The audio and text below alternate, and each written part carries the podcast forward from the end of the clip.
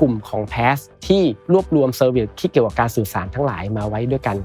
ทั้ง c p a s สามารถรวบเข้ามาเป็นช่องทางเดียวให้ได้ แล้วก็ทำเป็นแพลตฟอร์มในการ manage การติดต่อของลูกค้าเข้ามาก็ได้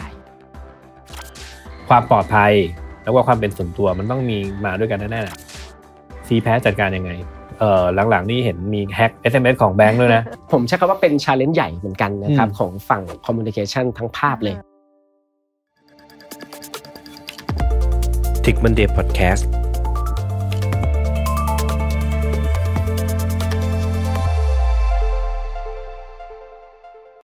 สวัสดีค่ะยินดีต้อนรับเข้าสู่รายการ Tech Monday ค่ะ วันนี้อยู่กับคุณแม็กรุ่งฤทธิ์เจริญสุภกุลและดิฉันปิวปรัชนาสัพประดิษฐ์ค่ะครับวันนี้แขกรับเชิญของเราคุณกุ๊กครับก่อนอื่นเลยเอ่อคุณกุ๊กช่วยแนะนำตัวให้ท่านผู้ฟังหน่อยครับ สวัสดีครับ ผมกุ๊กทารินจงมาเจอนะครับ เป็น CEO ของบริษัทมันบี้จำกัดครับมันดูดูเก่งจังเลยนะครับคุณกุ๊กอ่าครับกุ๊กวันนี้จริงๆไอไอคำพวก platform as a service อะไรพวกนี้เคยได้ยินมาแล้วแหละแต่ว่า communication platform as a service เนี่ยอ่าหลายๆท่านอาจจะยังไม่เคยได้ยินเนาะ กุ๊กช่วยเล่าให้ฟังหน่อยว่าไอตัว CPaaS เนี่ยมันคืออะไรครับ ได้ครับอ่าจริงๆ ก่อนจะพูดถึง CPaaS เนี่ยครับอยากจะชวนคุยครับว่า as a service ก่อนก็แล้วกันนะครับจริง ๆ แล้วอยากให้รู้จัก 2คำครับเพื่อความชัดเจนมากยิ่งขึ้นคำแรกเนี่ยก็คือ PaaS ครับหรือว่า PaaS เนี่ยครับก็คือ Platform as a Service จริง ๆ แล้วเนี่ยตัว PaaS เองอะครับกลุ่มคนใช้เนี่ยโดยส่วนใหญ่จะเป็นฝั่ง Developer อยู่ครับ ถ้าเกิดจะให้เห็นภาพชัดมากขึ้นเนี่ยอย่างบริการของทางเราเนี่ยจะมีให้บริการทั้งเป็นแบบคอนโซลนะครับแล้วก็ผ่าน API เพราะฉะนั้นไอ้ส่วนที่เป็นบริการผ่าน API เนี่ยครับเราจะเรียกว่าเป็น PaaS อยู่นะครับส่วน SaaS เนี่ยก็คือ SaaS ที่เราได้ยินกันบ่อยๆเนี่ยจะเป็นซอฟต์แวร์สำเร็จรูปและกลุ่มคนใช้ Software as a service ใช่ครับกลุ่มคนใช้เนี่ยก็จะเป็น end consumer แล้วครับก็คือให้เห็นภาพง่ายๆก็เข้าไปใช้พวกอีเมล service ทั้งหลายที่มีการ compose มีการ attach ไฟล์พวกเนี้ยครับก็คือพร้อมใช้งาน คราวนี้อ้าวแล้ว CPaaS คืออะไรจริงๆ แล้วมันก็คือกลุ่มของ PaaS ที่รวบรวม service ที่เกี่ยวกับการสื่อสารทั้งหลายมาไว้ด้วยกันครับ มันก็จะมีตั้งแต่วิดีโอ SMS แล้วก็ตัวในส่วนของ voice ครับ ซึ่งจุดมุ่งหมายเนี่ยก็คือเพื่อทำให้ communication เหล่านี้สามารถ integrate เข้าไปในแอปพลิเคชันของผู้ใช้งานได้ครับ ให้มันง่ายขึ้น จริงๆ ขยายความไอตัวเมื่อกี้นี้เห็นกุ๊ก mention เรื่อง software as a service เนาะอืมแล้วกับ platform as a service เนี่ยจริง ๆ ก็คือ คล้ายๆกันคือ subscription model แต่ว่าแพลตฟอร์มนี่จะใหญ่กว่าซอฟต์แวร์ใช่ไหมจริง ๆ แล้วต้องบอกว่าอ่าในสิ่งที่ผู้ใช้งานเห็นกันละกันครับเพราะว่าอย่างอย่าง Pass เนี่ยถ้าเอาจริงๆ แล้วเขาไม่จำเป็นต้องมีหน้าตา interface อะไรให้ผู้ใช้งานเข้าไปใช้ มันก็จะมีความเป็นแบบเหมือนเราเรียก service อะไรบางอย่าง เพราะฉะนั้นกลุ่มที่ใช้อยู่ที่ผมแจ้งนะครับมันจะมีความ advance นิดนึง จะเป็น Developer เข้ามา access API เอากลับไปเพื่อเอาไปทำอะไรบางอย่าง ส่วน SaaS เนี่ยจะเป็นถ้าเกิดเอาง่ายๆก็จะเป็นพวกบริการพวก Google Document หรืออะไรที่แบบว่าพร้อมใช้ละอืม เราเข้าเว็บไซต์ URL เข้าไปแล้วก็ใช้งานได้เลยพวกเนี้ยครับคนละกลุ่มกันใช่จริงๆมันคนละแบบไม่ใช่ใช่อะไรคใหรับญ่กว่ากันใช่ครับไม่ใช่อะไรใหญ่กว่ากันใช่ดูครับมาว่า target group น่าจะคนละกลุ่มเลยครับ ทีนี้เมื่อกี้เราคุยเรื่อง CPaaS ครับนะคะอยากให้คุณกุ๊กเล่าให้ฟังถึงข้อดีทำไมต้องใช้ด้วยเนี่ยโอเคค่ะอะยกตัวอย่าง เห็นภาพชัดที่สุดเลยครับอย่างว่าเราจะทำบริการอย่างอ่าอย่างสมมติบริษัทเนี่ยต้องการทำบริการอะไรบางอย่างที่ต้องมีการส่ง SMS แล้วก็อีเมลเนี่ยครับอืมถ้าเกิดว่าเราไม่ได้มีการเรียกใช้ CPaaS เลยเนี่ยเราต้องเสียเวลาในการพัฒนาพวกโครงสร้างพื้นฐานพวกนี้ใหม่หมดตั้งแต่ว่าการส่ง SMS ทำยังไงอีเมลทำยังไงครับซึ่งมันเป็นคอสมหาศาลแล้วก็อาจจะไม่ใช่ปัจจัยสำคัญหลักของแอปพลิเคชันของลูกค้าซะด้วยใช่ไหมครับคราวนี้เนี่ยถ้าเกิดว่ามาใช้บริการของเราเนี่ยครับก็จะสามารถ จบในที่เดียวได้เลยครับก็ลดระยะเวลาได้เร็วกว่าแน่นอนครับถูกกว่าด้วย เพราะว่าไม่ต้องทำโครงสร้างพื้นฐานใหม่ทั้งหมดครับแล้วก็ที่สำคัญผมว่าได้ประสบการณ์การใช้งานที่ดีกว่าด้วย เพราะว่าผู้ให้บริการ C p a s ทั้งหลายเนี่ยครับเขาก็จะมีประสบการณ์มี use case อะไรที่ปรับแต่งมาระดับหนึ่งแล้วครับอันเนี้ยครับก็จะทำให้ go to market ได้เร็วขึ้นด้วย ในแง่ของการพัฒนา product ครับ จริงๆ ถ้าอย่างที่กุ๊กพูดมาเมื่อกี้เนี่ยถ้าเป็นอีเมลอะก็พอเห็นภาพบ้างแหละคือถ้าไม่ใช้บริการ service เราก็ไปทำเอง setup mail server นู่นนี่นั่นอะเอ่อขึ้นมาเองเนาะแต่พอพูดถึง SMS เนี่ยมันแทบจะเป็นไปไม่ได้เลยมั้งที่คนทั่วไปจะไปทำเองอะถูกปะใช่มันก็ต้องหาครับคนมาทำให้อยู่แล้วใช่ครับ เพราะว่ามันก็จะเป็นอะไรที่ต้องเรียกว่าคนก็ไม่ค่อยชำนาญกันด้วยครับ มันเป็นต้องเป็นยุ่งเกี่ยวกับทางเทลโกอะไรมากมายครับอืมทีนี้ถ้าให้เห็นภาพชัดเจนมากขึ้น กุ๊กลองช่วยยกตัวอย่างหน่อยสิว่าเวลาเราพูดถึง CPaaS เนี่ยมันมีตัวอย่างการใช้งานหรือ use case อะไรบ้าง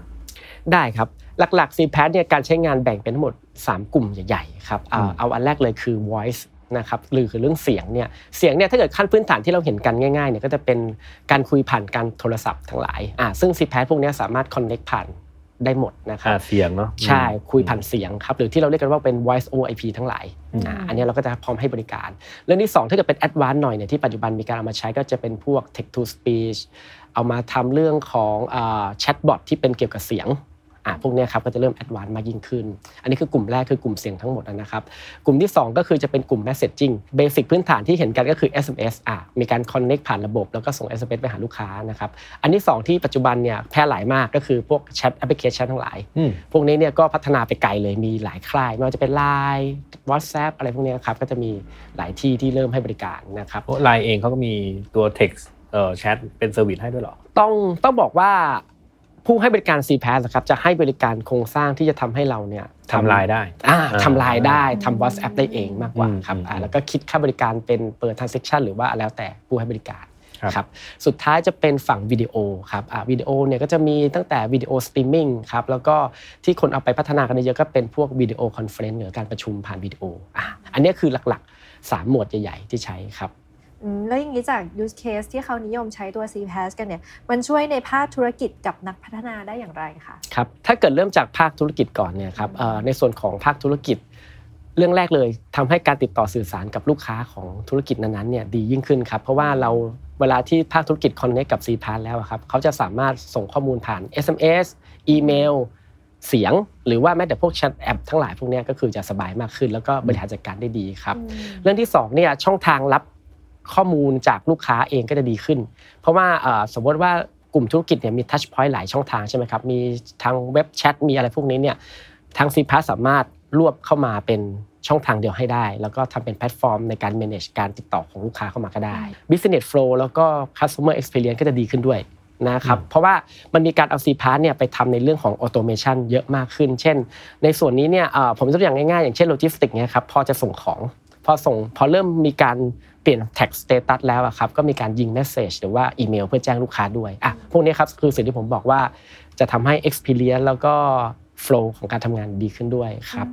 ส่วนในเรื่องของนักพัฒนาอย่างที่แจ้งเลยครับเขาจะทำให้เอ่อในเรื่องที่ยากๆทั้งหลายเนี่ย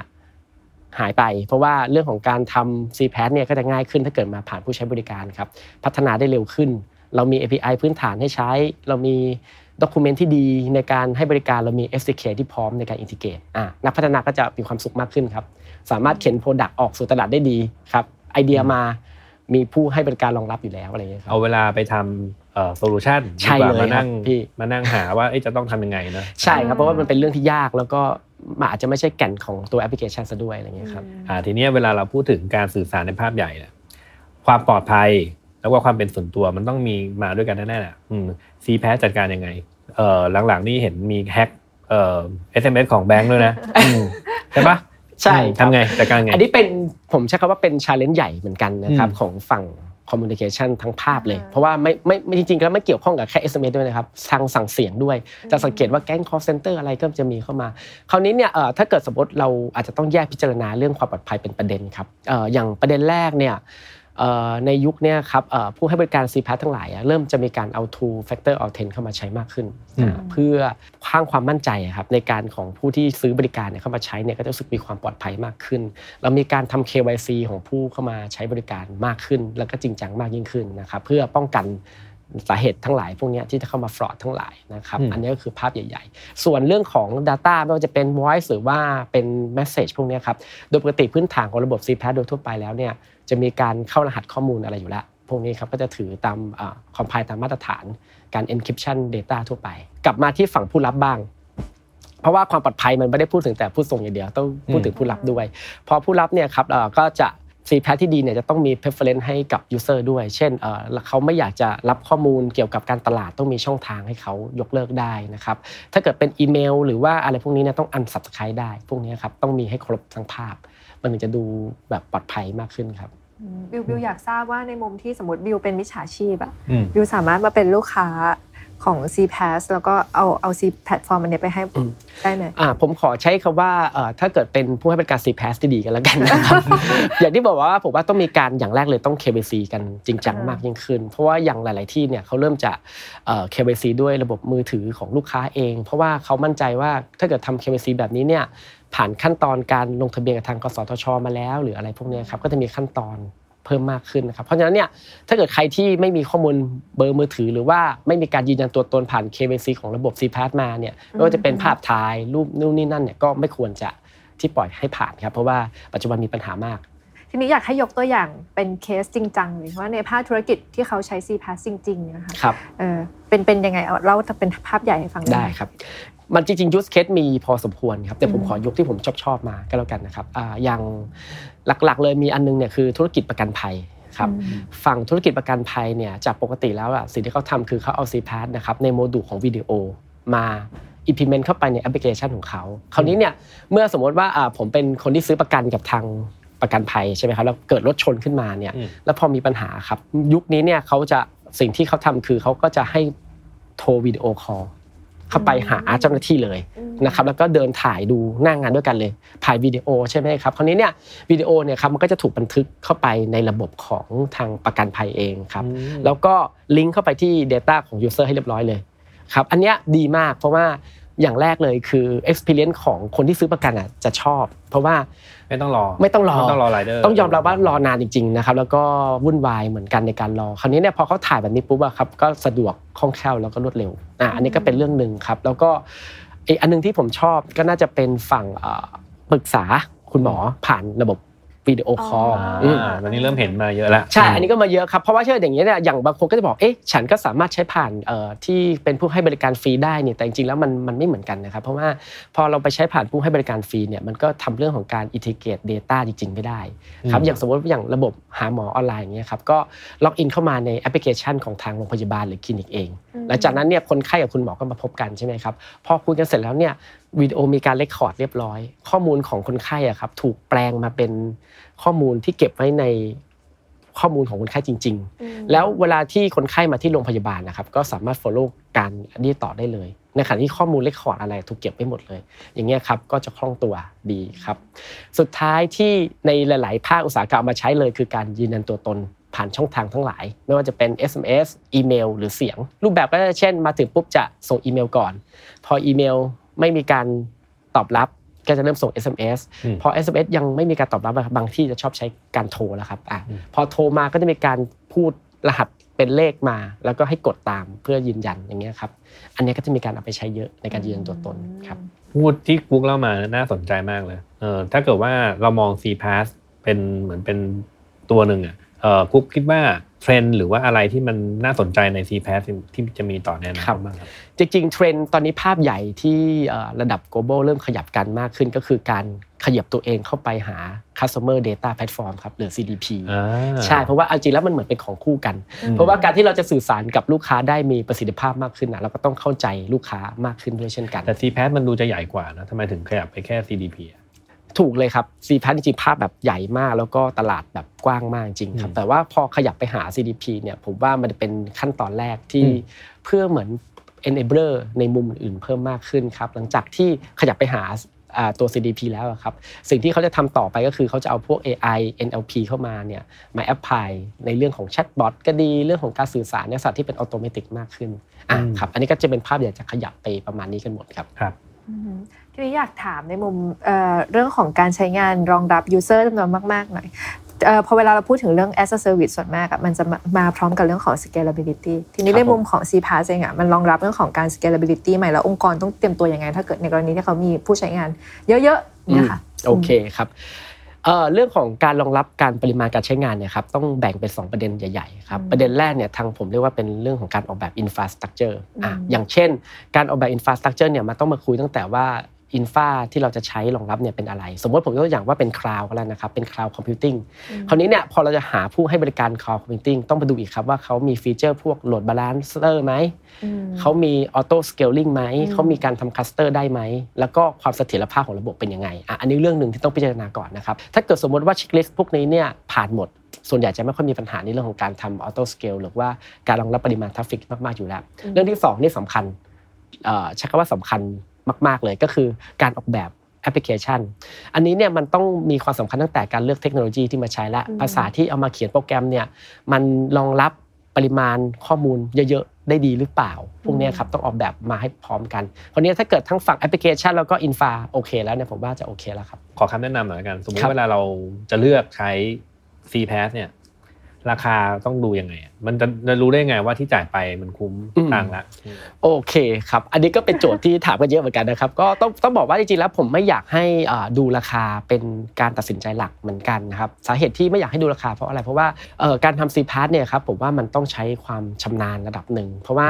ต้องมีผู้เชี่ยวชาญที่เข้าใจครับ รวมถึงเรื่องของความเสถียรภาพของระบบเนี่ยสำคัญมาก เพราะอย่างที่ทราบว่ามันเป็นเสียง มันเป็นข้อความที่มีปริมาณเยอะ แล้วจากแทนที่ experience ของ user จะดีขึ้นกลับกลายเป็นแย่ลง เพราะถ้าเกิดลองคิดสภาพว่าเราโทรวิดีโอกันอยู่แล้วมันกระตุกอะครับหรือว่าอืมเสียงเนี่ยมันขาดขาดหายหายๆเนี่ยมันคงได้รับเป็นประสบการณ์ที่แย่ไปมากกว่า เพราะฉะนั้นผมว่าต้องดูหลาย ๆ มุมด้วยว่าผู้ให้บริการเนี่ยเก่งในเรื่องของระบบจริงหรือเปล่านะครับมีการออกแบบที่ดีไหมแล้วก็ให้คำแนะนำได้ถูกต้องตรงประเด็นหรือเปล่าครับอะอยจะถ้าเกิดรื่องส่งพวกนี้ SMS กด ส่งตอนนี้มันไปออกอีกทีสี่ชั่วโมงให้หลังนี่ก็จบปัญหาพใหญ่เลยอืมปัญหาใหญ่เลยครับอันนี้เรื่องของการดีเลย์อะไรเงี้ยครับอะเพราะฉะนั้นเรื่องระบบเนี่ยต้องมีเสถียรภาพจริงครับ แชร์ได้ไหมคะว่าในเคสแบบไหนที่เอา CPaaS มาใช้แล้วแบบชีวิตเปลี่ยนโอเคครับ ถ้าเกิดจะให้บอกว่าชีวิตเปลี่ยนเลยเดี๋ยวผมว่าอาจจะไม่มีขนาดนั้นแต่มีอ๋อที่ผมชอบ ที่ผมโอเคชอบแล้วผมรู้สึกว่าเอ๊ะ performance ดีขึ้นทันตาเห็นก็เป็นอีคอมเมิร์ซเจ้าหนึ่งครับอืมเอ่ออีคอมเมิร์ซเจ้าเนี้ยเขาไปได้ insight มาอย่างหนึ่งครับว่า Data ของ กลุ่มคนอีคอมเมิร์ซที่เข้ามาใช้ในแพลตฟอร์มของเขาเนี่ยชอบ add สินค้าเข้าไปใน cart ครับแต่ไม่เช็คเอาท์อืมเหมือนกับหยิบใส่หยิบใส่หยิบใส่แล้วก็ไม่ไม่ไม่จ่ายไม่ชำระ พอเขาเห็นกลุ่มเนี้ยมีกลุ่มปริมาณมากครับเขาก็เลยเกิดไอเดียว่าเอาอย่างนี้ดีกว่า เราจะส่งอีเมล แล้วก็ SMS อะ ไปแจ้งเตือนว่า เอ๊ะคุณอ๋อลืมเช็คเอาท์หรือเปล่าครับอะอันเนี้ยแล้วหลังจากนั้นเนี่ยเขาก็เลยลองเอามาทำดูครับ แล้วก็ผลดีมากครับ คือกลุ่มลูกค้าที่ add to cart แล้วไม่เช็คเอาท์เนี่ยครับกลับมาเช็คเอาท์เนี่ยประมาณ 30%ครับก็เขาก็ค่อนข้างจะ happy ในมุมนี้มากๆเลยครับ ในมุมสายช้อปปิ้งดูก็เคยโดนเหมือนกันนะเอออ๋อเออคุณคุณละตอนทำอีคอมเมิร์ซอยู่ก็ไอตัวนี้มันก็จะเป็น tool เอ่อ